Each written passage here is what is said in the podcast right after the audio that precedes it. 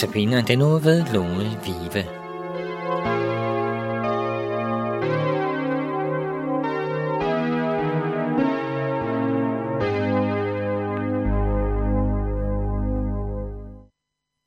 Denne uges andagter er inspireret af bogen Tørst af den amerikanske bestsellerforfatter og præst Max Lucado. Den bog har givet mig noget, fordi den har gjort det klart for mig, at ligesom læmelig tørst får nogle negative konsekvenser. Du kan få hovedpine, hvis ikke du drikker nok, blive svimmel. Om sommeren kender de fleste af os nok til, at man kan få hedeslag, hvis ikke man indtager nok væske.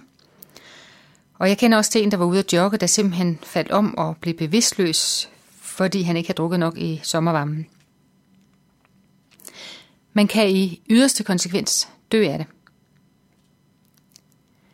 Sådan har åndelig dehydrering også nogle negative konsekvenser, og det kan i yderste konsekvens føre til åndelig død. De negative symptomer på åndelig tørst, altså når vi oplever, at vores hjerte er udtørret, er for eksempel, at vi bliver bekymrede, usikre, ensomme, føler os skyldige, føler os utilstrækkelige, eller oplever, at vi ikke er værd at elske. Der skal vi være opmærksom på straks at drikke af Guds kilde med levende vand. Hvad vil det sige at drikke af Guds kilde med levende vand? Jesus gav os svaret til løvhyttefesten i Jerusalem for mange år siden. Folk var strømmet til byen til den årlige fejring af Moses' slå vand af klippen mirakel.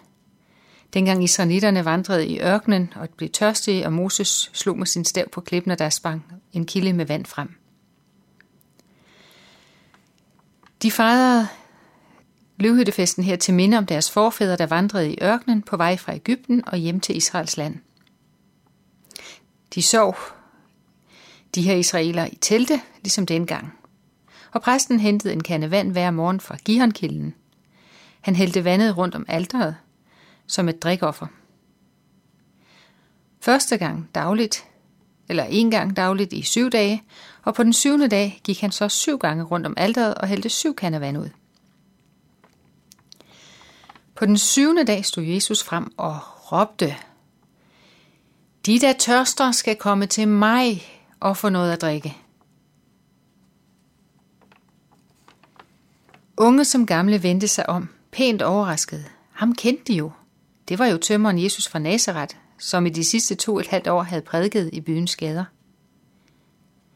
Jesus råbte det, fordi han vidste, at han skulle dø på korset, og at han ville sende sin ånd til vejledning og trøst for dem, når han farede op til himmels.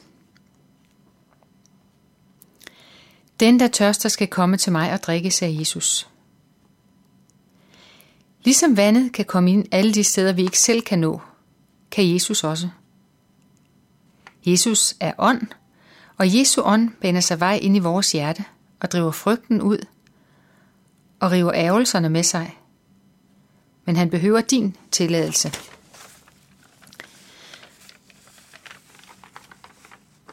Du kan stå midt i en brusende flod og dø af tørst.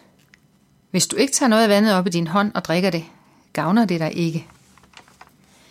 Længes du efter at få frygten, ængstelse og skyldfølelse skylle ud af dit hjerte, så drik jævnligt og gerne længe af Jesus Kristus, som ifølge Guds eget ord er det levende vand. Opsøg Jesus, kom til ham og inviter ham til at leve i et tæt og fortroligt og inderligt fællesskab. Ligesom en brud med sin brudgom. Inviter Jesus til at dele dit liv med dig. Der vil du opdage, at i et sådan tæt livsfællesskab med Jesus, Jesus som har guddommelig natur, der kan du indtage det guddommelige i dig, i din natur. På samme måde, som når du slukker din læmelige tørst ved at indtage et glas vand, som så bliver en del af din krop. At vi skal drikke af kilden med levende vand, det betyder helt konkret i 2015, at vi skal bede om at blive fyldt af Helligånden. Så han, Guds ånd, kan give os kraft på ny, bede og opleve, at Gud hører vores bøn. Vi skal læse Guds ord i Bibelen eller andre gode bøger, som styrker os i troen på Gud. Eller vi kan høre bøger og prædikner på podcast på internettet, hvor vi nu er, vi finder dem, eller som nu her i kristne radioprogrammer. Når vi gør det, vil det give os håb om frelse for de synder, vi har begået, som plager os. Det vil give os oplevelsen af, at Gud er nær, midt i det hele. Vi er ikke alene. At Gud elsker os. Og da Gud kun elsker det, der er værdifuldt i hans øjne, så er vi naturligvis værdifulde. Vi erfarer, at Gud styrer og leder i vores liv. Og det gør, at vi kan få lagt usikkerheden bag os. Lad mig opsummere kort igen. Når du oplever, at du har problemer og behov af sjælelig og åndelig karakter, så kom til Jesus. Han vil tage sig af dig. Kom til mig, alle I, som er trætte og bærer tunge byrder, og jeg vil give jer hvile, siger Jesus. Sikken et løfte. Og når Jesus lover noget, så holder han det. Hver gang. Det er det gode ved ham. Men for at du kommer til Jesus med dine problemer og dine behov, så må du først anerkende din tørst. Du skal ikke bagatellisere din ensomhed. Du skal ikke fornægte din vrede.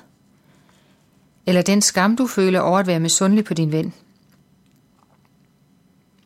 Du skal ikke lade som ingenting og tro, at når bare ikke andre mennesker opdager din synd, eller hvordan du rigtig har det, så puha. Så forsøger jeg at lade som ingenting, og senere prøver jeg at glemme det. Hvorfor skal du ikke det? Fordi Gud har så meget godt i vente til dig, som du bare skal tage imod. Ganske gratis. Søg, og du skal finde. Bed, og du skal få. Bank på, og døren skal lukkes op for dig. Guds himmel er din himmel. Guds visdom er din visdom. Guds kraft er din kraft. Guds kærlighed er din. Frelsen fra Gud tilhører hver eneste menneske, som tager imod den. Guds renhed kan blive din renhed. Du kan modtage af Guds skaberkraft, så du selv kan skabe. Og sådan kunne vi blive ved. Alt mit er dit, siger Gud. Gud ønsker at dele alt med dig. Kom og fordel i mig og mit, siger Jesus. Fordel i det guddommelige. Tag imod og bliv rig i Gud. Bliv rig i ånden. Bliv rig i ordet. Bliv tryg, fordi du stoler på Guds kærlighed og trofasthed. Nu er det snart advent, og ordet advent betyder komme. Vi, giver fremover, vi bliver fremover mindet på Jesu fødsel, og at Jesus kom til vores jord.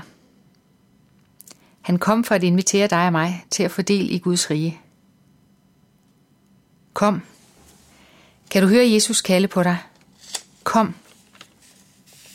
Han siger, kom til mig, jeg er den levende kilde, der kan slukke din tørst.